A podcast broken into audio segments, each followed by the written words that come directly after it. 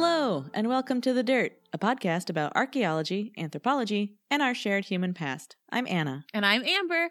And today we are talking about the reason for the season that lots of you have probably never heard of Mithras. Uh, Mithraism was practiced in the Roman Empire and elsewhere in other forms um, in the first few centuries of the Common Era and was seen as an early rival for Christianity. Yeah, so as a summary of all of his forms, Mithras was created by a virgin birth in a cave on December 25th. His birth was attended by shepherds, maybe. Mithras was considered a great traveling teacher and master. He had 12 companions or disciples, and he promised his followers immortality. Mithras performed miracles and sacrificed himself for world peace. He was then buried in a tomb, and then after three days rose again. His followers celebrate this event each year at the time of Mithras' resurrection. Mithras is also associated with Sol, the sun, and so his followers celebrated Sunday as his sacred day. Is anyone else getting some deja vu? Is it just me? Well, it turns out it's a lot more complicated. Jesus isn't actually just a Mithras tribute band. Ha! So I'm going to start us off with the story of Mithras from specifically the Roman Empire. So get into your coziest jammies, grab a cup of cocoa, and join me by the fire. Sorry, I creeped myself out. Okay, so the Roman deity Mithras appears in the historical record in the late 1st century of the Common Era and then disappears from it in the late 4th century CE. Unlike a lot of major mythological figures of Greco Roman religion, like Jupiter and Hercules, we don't really have a good record of the mythology of Mithras the god. And so all of the available information is from depictions on monuments and then very, very limited mentions of the Mithraic cult in literary sources. So here's what we know Mithras was born fully formed from a rock, a child of the earth itself. And I have no idea what he did for the first part of his childhood because that's not on monuments.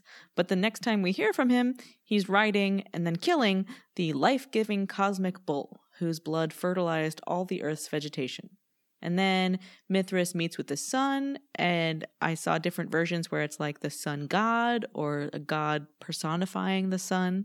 Anyway, the sun kneels to Mithras, submitting to him, and then the two of them shake hands like bros, and they feast on cosmic bull parts.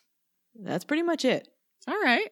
Worshippers of Mithras in ancient Rome had a complex system of seven grades of initiation and communal ritual meals. Um, initiates called them themselves syndechioi. Am I doing that right? Well, I would I I don't know. I think it would be syndexioi. Okay, because it's Roman and not And Greek. it, uh, yeah, cuz like dexterous. Yeah, same? right hand, Yeah. left hand, Yeah. dextra, sinistra. Okay, so they called themselves syndexioi, um, and that translates to those quote united by the handshake. Bros. bros, bros, bros, bros. Uh, Mithras worshippers met in underground temples, now called Mithraea. That's the plural. The singular, in case you really want to know, is Mithraeum. And there are actually a lot of surviving Mithraea today.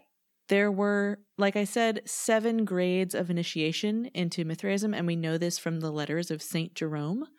Um, a prominent scholar of Mithraism named Manfred Clauss states that the number of grades, seven, must be connected to the planets, but who knows? A mosaic in the Mithraeum of Fel- Felicissimus, Felicissimus um, in the site of Ostia Antica depicts these grades with symbolic emblems that are connected either to the grades or are symbols of the planet. So that's how we know that these things are connected. The grades also have an inscription beside them commending each grade into the protection of the different planetary gods. So I guess at some point this was all linked into astronomy. So here are the ranks. If you if you want to be inducted into the ranks of Mithraism, this is the the order of ascension, starting from uh, the lowest order of importance and then going up. So first is the raven or the crow, and its symbols are the beaker or the caduceus, which is the um, the twined snakes around the staff. That's the symbol of the medical profession today, and the planet is Mhm, mhm. Mercury. Next Mhm, is mhm. Nymphus, the bridegroom.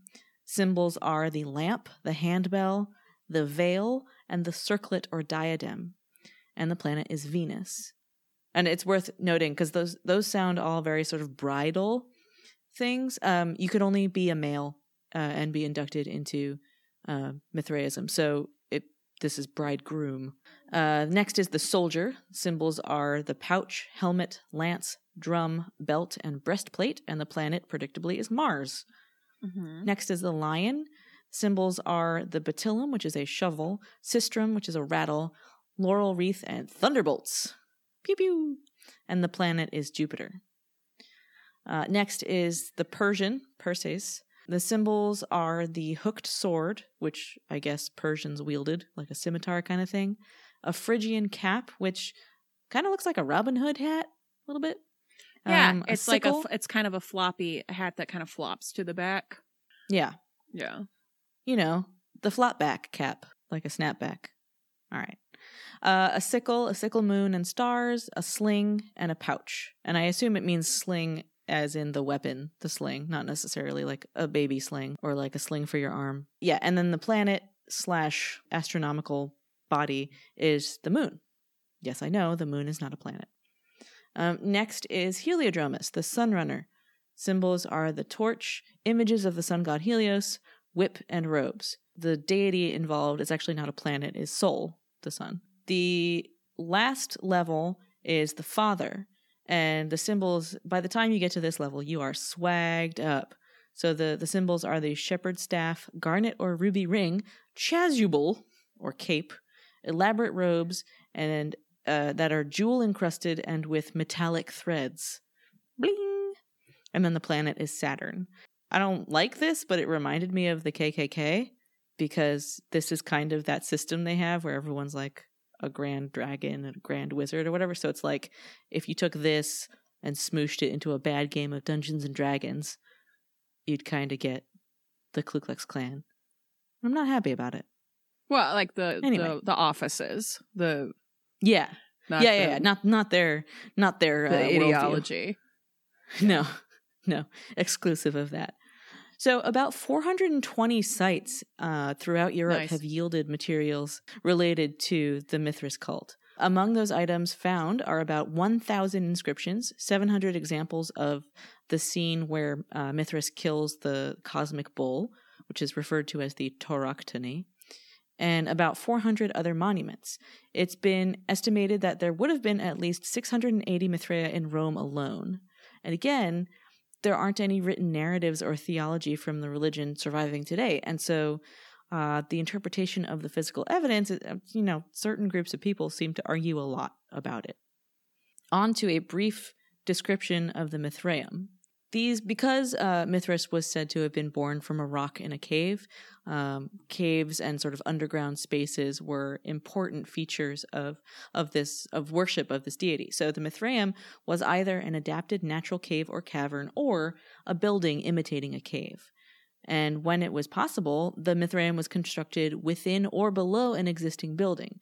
So, for example, there's one beneath the Basilica of San Clemente in Rome, and uh, it has it's now been converted into um, a church crypt, but it's still under there. While a majority of Mithraea are underground, some feature open holes in the ceiling to allow some light in, perhaps to relate to the connection uh, to the universe and the passing of time, or it was dark in there. The site of a Mithraeum may also be identified by its singular entrance or vestibule, which stands opposite from an apse shaped wall, so a, a curved wall, in which a pedestal altar stood at the back, um, often sort of recessed into the wall.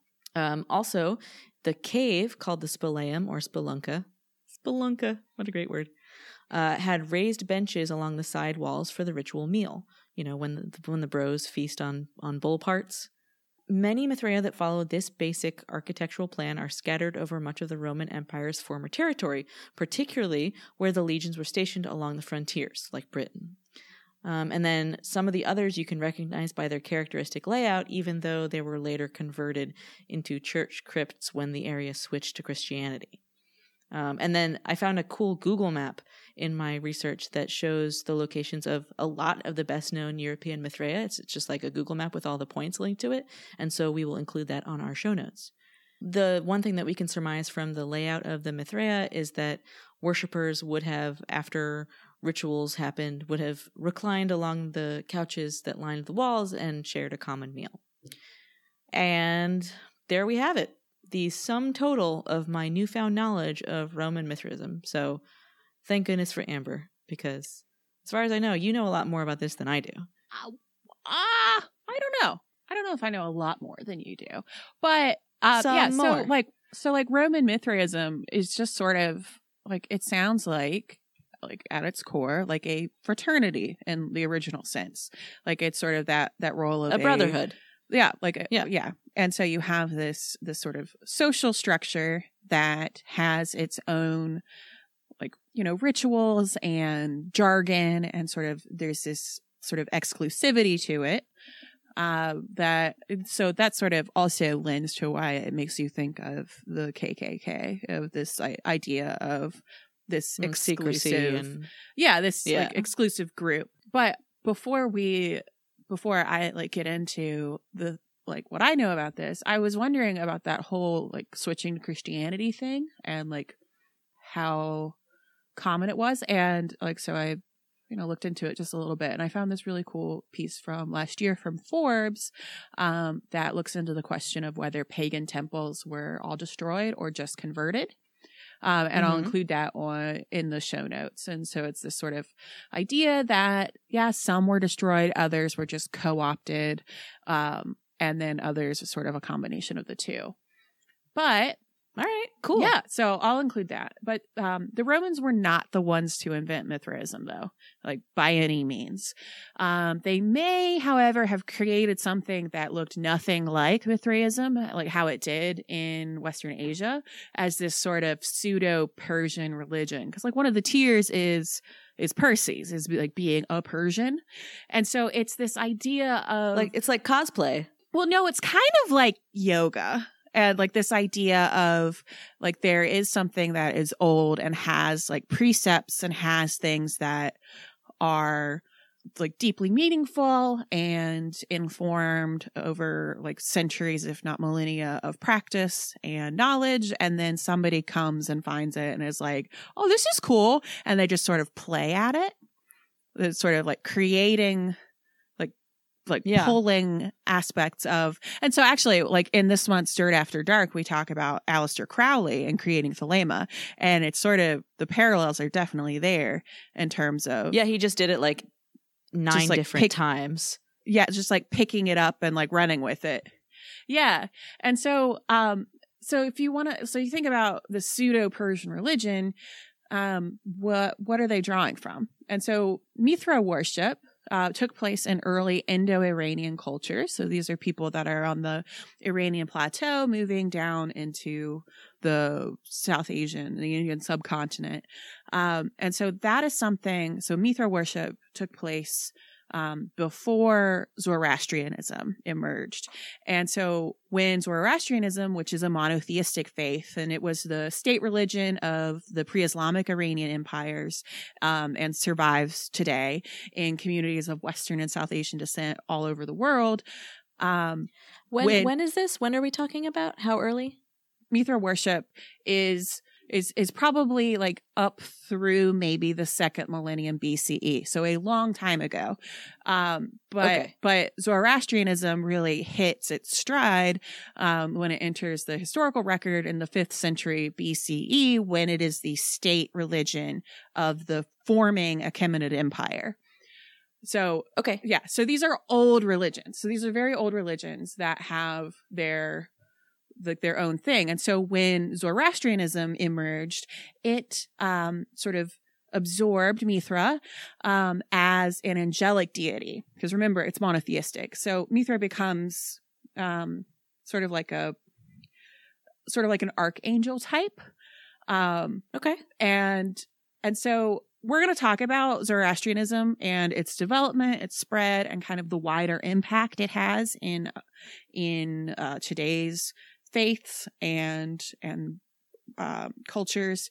In a few months, we're going to do that just in time for Nowruz, and so a lot of people call that Persian New Year, but uh, people far more people than just Persians celebrate it. So I'll save Zoroastrianism for later. Yeah, the one thing I know is that Freddie Mercury was raised in a Zoroastrian family. Oh. That's all I got.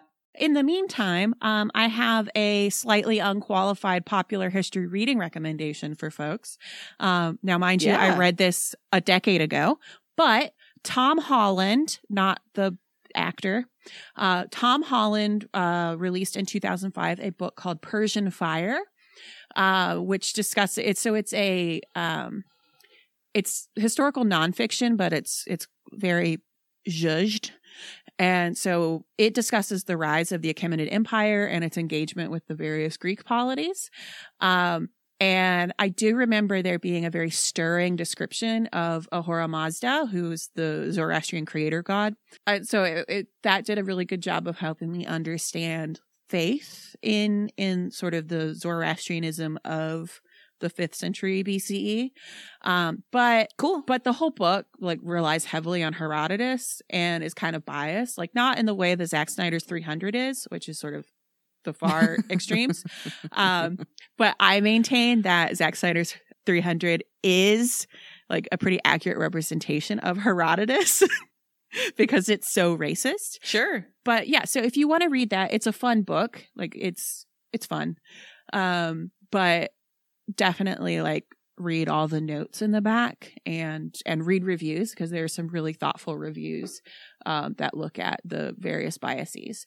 But that that being said, that's my brief departure into Zoroastrianism. How the question remains today. How did Mithras make his way to Rome and into the hearts of our bros, the Syndexioi? Um, there are some theories, and it definitely seems to be pretty difficult to find common ground among those who have their theories. And according to the Encyclopedia Iranica, they say, quote, two statements at least may be made with some confidence about the century long scholarly controversy over these questions. First, that at the beginning of the third millennium of the Common Era, uh, there is still no consensus. And secondly, that in the last three decades, the balance of opinion has shifted, rightly or wrongly, in favor of reinvention over continuity. So, so these, Okay. there are these two camps of thought about whether um, it just sort of evolved slowly as it got to Rome, or whether somebody in Rome just picked it up and ran with it, where they're like, "This seems cool," and and so the original They, theory, they yogaed. basically, yeah. And so the original theory was uh, put forward in 1899 when a scholar named Franz Cumont uh, proposed that Mithraism came to. So they people will use the West and the East, but I don't care for that. Um, and so Mithraism came to Europe as a form of Romanized Mazdaism, which meaning like the worship of Ahura Mazda. And Mazdaism. yeah, so so Mazda, the car company, is like part of its sort of brand mythology is that it is named for Mazda, Ahura Mazda. Um, so it's like half uh, like a play on the name of the founders uh, of the original founder. Um, and then half a Mazda because he's like the bearer of light, the bringer of light. And they wanted these cars to bring light into people's lives. Um, but also the I'm I'm more of a practitioner of Toyota Camryism. Oh, jeez. Um, but the Mazda logo, like what's on the car on the front of the car, that yeah, little it's the V. eternal flame It's thing, the- right? I think it's more like the solar disc, like the winged solar, like the Oh. winged sun that you see as, um, because you don't see.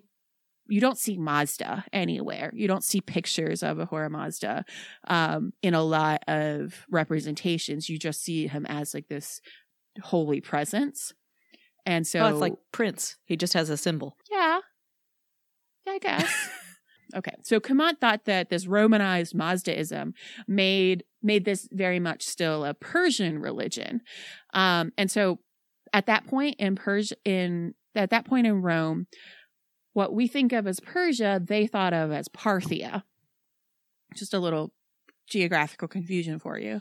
Um, but Okay. like even though it was a Persian religion, it was one that had changed dramatically as it spread through Chaldea. And so Chaldea is southern Iraq, roughly what used to be Babylonia. Like I think that it's Abraham, the patriarch Abraham. Is it Abraham who's from Or of the Chaldees? Is Abraham from Or? I don't know. So like Or of the Chaldees, Chaldean, same, same. And so when Mithra moved through there, he picked up attributes of Shamash. And so Shamash was the Babylonian sun god, also the king of the pantheon. Um, and then as it moved further towards Rome, it moved through Anatolia, which is Turkey-ish today, where um, folks called the Magusaeans, who were the Hellenized magi of the Iranian diaspora. So you have like Indo-Iranian communities that are Greekified. Um, and so it picked up some other cosmological attributes, including its eschatology. And eschatology is put simply thoughts about the apocalypse and the end times. You know, all that fun stuff. Yeah. So the book of Revelation is an eschatological is treatise. Christianity. Yeah. Yeah. Yeah. And okay. so so Cumont's theory makes it sound like everything has this very nice, clean, fluid movement from its origins to its final form. But as listeners of the dirt already know, hi. um, that's not really how things happen with people. That's not how people do things. And so when scholars look at the evidence, there appear to be these messy midpoints over time and clear points of what's called syncretism. Yeah, I'm going to need you to explain that to me. Syncretism is the term used to describe instances of elements of disparate religions being blended together to form a new, distinct religious figure or tenet. So syncretism seems to come with conquests, religious or political. And so most famously when Alexander the Great like got all over the place, like there's a lot of syncretism that happens in his wake. Um, but this happens when people try to make the the religions that are imposed upon them work just like try to fit them into how they view the world and how they move through their lives. Um, but it's also a way for evangelizing believers to try to make their faith more palatable to the people that they hope to convert.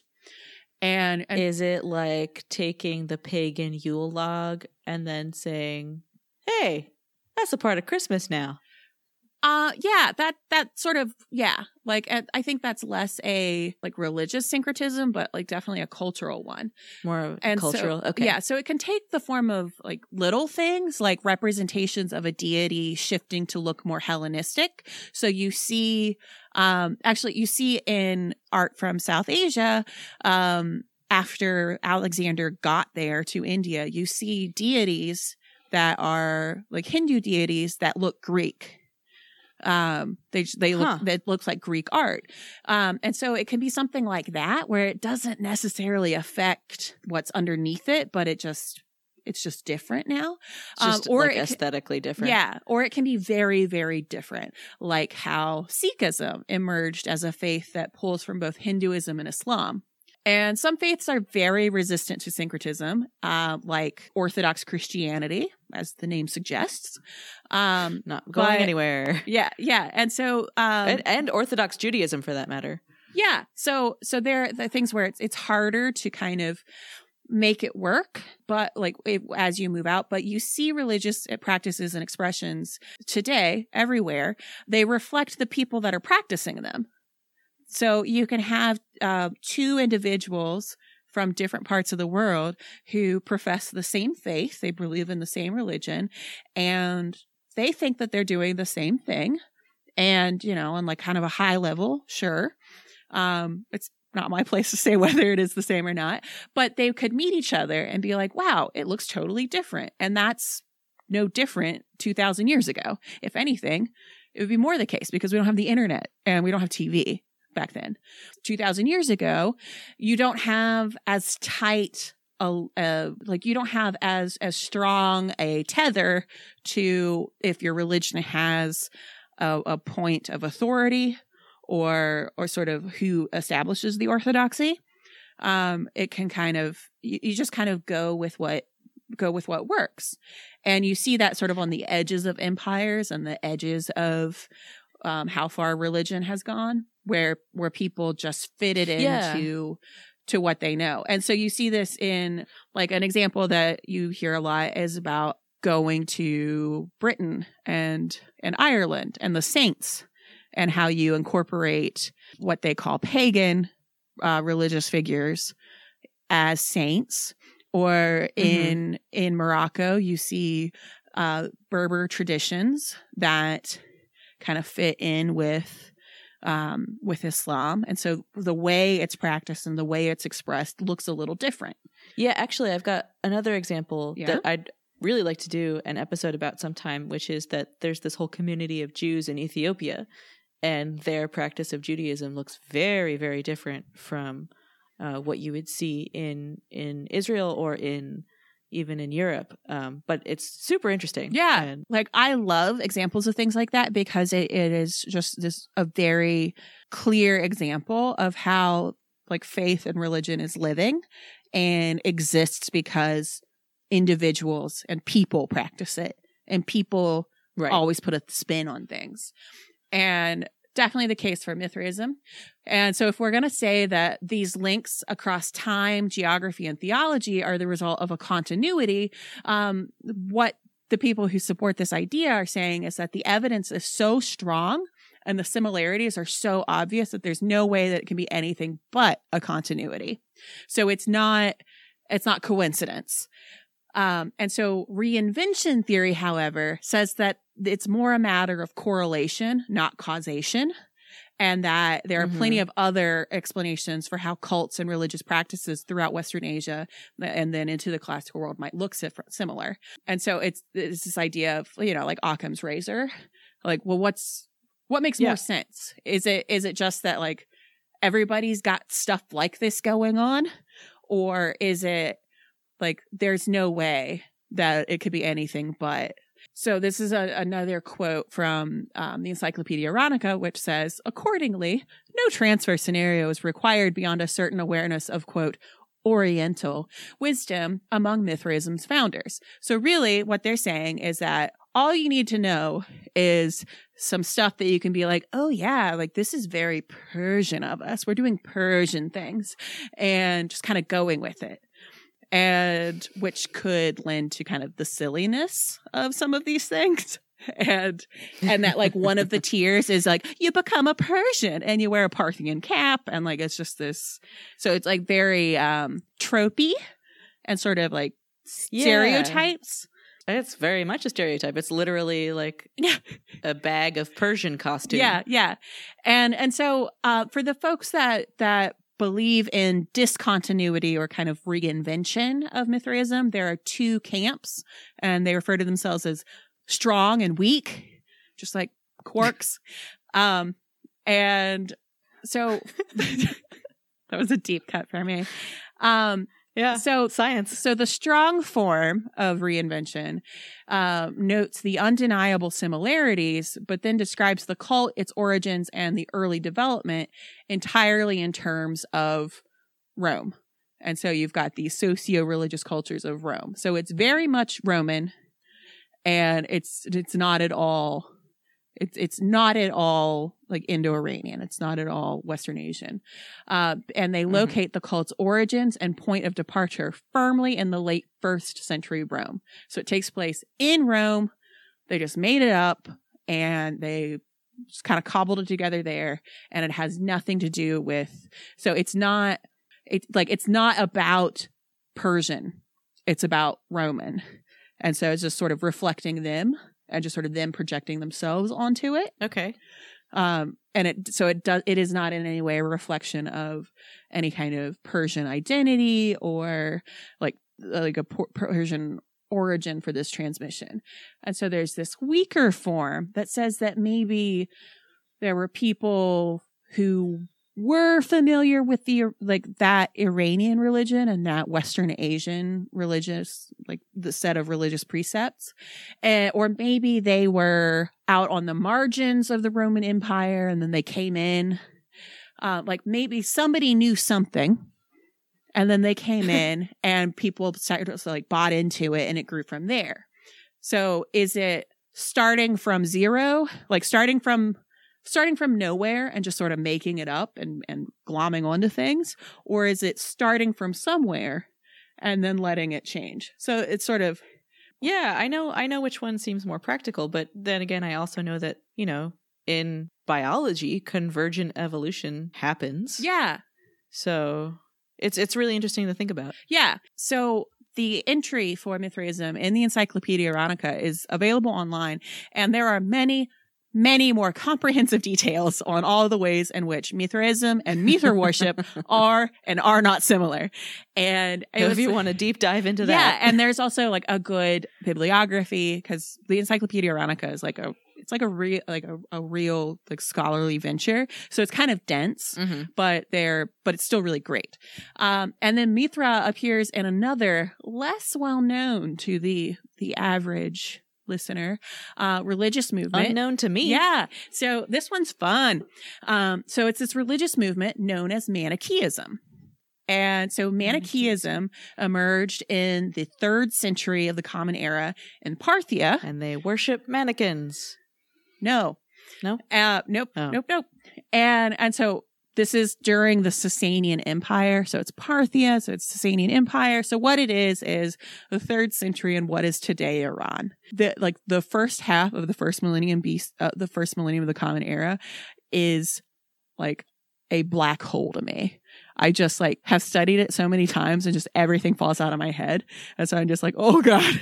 So I had to like look this up multiple times to be like, wait, where is it? What is it? Okay. But Manichaeism is named for its pro- its prophet Mani, Uh huh. whose name is Latinized as Manichaeus. Okay. So that's why it's called Manichaeism because it's people who speak Latin talking about him later. Okay. Um, and so Mithra was adopted from Zoroastrianism as a de- as a deity that fits really well into its very complex cosmology.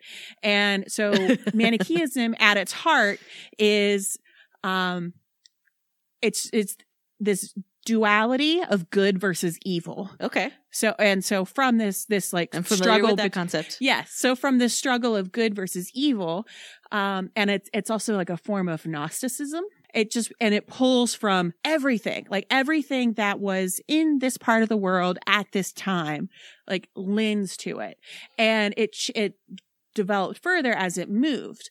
Um, and so I can't do Manichaeism justice in this episode because it's super complicated, but we'll have to talk about it at some point specifically because like to me the most fascinating thing about it is that even its very existence its emergence its spread and its survival well into the second millennium of the common era if not today can be attributed almost entirely to the existence of the silk road Oh, cool. so, eh, so it started in Parthia, where uh, Manichaeus was born and started working, and then as it moved, so it, it spread at its peak, it spread into far Western Europe and into China, like the furthest, like furthest east of China.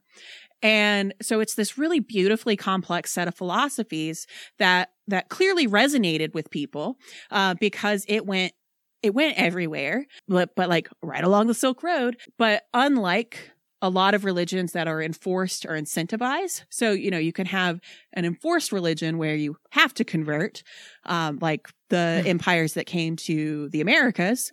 You also have, you have things that are kind of incentivized. So in, uh, some Islamic empires and Islamic kingdoms, you have this jizya tax that's, that's levied on non-Muslims. So if you convert, you avoid it. okay. It's like a, a t- an income tax you can avoid by by converting, which is like a little way to sweeten the deal to to convert. Adherents to Manichaeism were persecuted by everyone because everyone hated it. Because if you draw from everyone, everyone will hate you because it's like, no, you just messed up our religion, and everyone's saying that, but you're like, no, I'm making it better.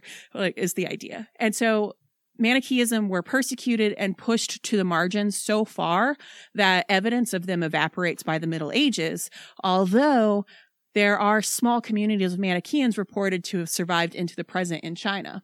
And and so you see so you you see like the sort of the large number of languages into which Manichaean holy texts are, are translated and the spread and the complexity and just sort of its its fluidity is really incredible. Um, and really, if anyone has heard of uh, Manichaean or Manichaeism today, they've probably heard it in a sense that, like a more literary sense of used to describe views or philosophies that rely on duality. And, and Okay. yeah, so that's I just learned a new fancy word that I'm going to try and work into Yeah. conversation. So so something Manichaean is something that um depends on this sort of like binary duality. Okay. And yeah, so that is my little brief foray into these things. But Cool. the religions of Western Asia, like over the past two and a half thousand years, are so fascinating. And very complicated. Yeah, so I'll include some reading and some reading recommendations, both online and offline, for folks that might want to know more. Yeah. Sounds like there's a lot of a lot of material to Yeah. dig through. That sounds cool. Oh, yeah. Cool. Well, we hope listeners that you've enjoyed this and that you yourselves are settling into a fun, relaxing and safe and happy and warm holiday season. A long winter's nap. And uh, we have some we have some shouts out, don't we? Mm-hmm. In response to our control your own episode drive that we have been doing, we have two very generous and ingenious listeners who have sponsored upcoming episodes. And we're not going to spoil those episode topics, but they are good and Mhm, they'll mhm. be coming up in January. And a very special thanks to Amanda and Sadie who uh, sponsored those episodes. And you can still do it too. If you want your very own episode of The Dirt, we will uh, research and expound on a topic of your choice as long as it's not, you know, terrible. And you can do that at thedirtpod.com. We also have a new patron to shout out. Thank you very much to Click Click Wait. Woo! Yay! Um, Click Click Wait is another podcast. Podcast helping podcasts. Thank you for your Ah. support. Um, it sounds really cool, and you should go check them out. Yeah.